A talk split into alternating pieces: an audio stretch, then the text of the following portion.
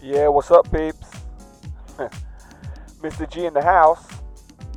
Well, for the next hour or so, I'm just gonna throw some shapes and some beats and some, yeah, some good music.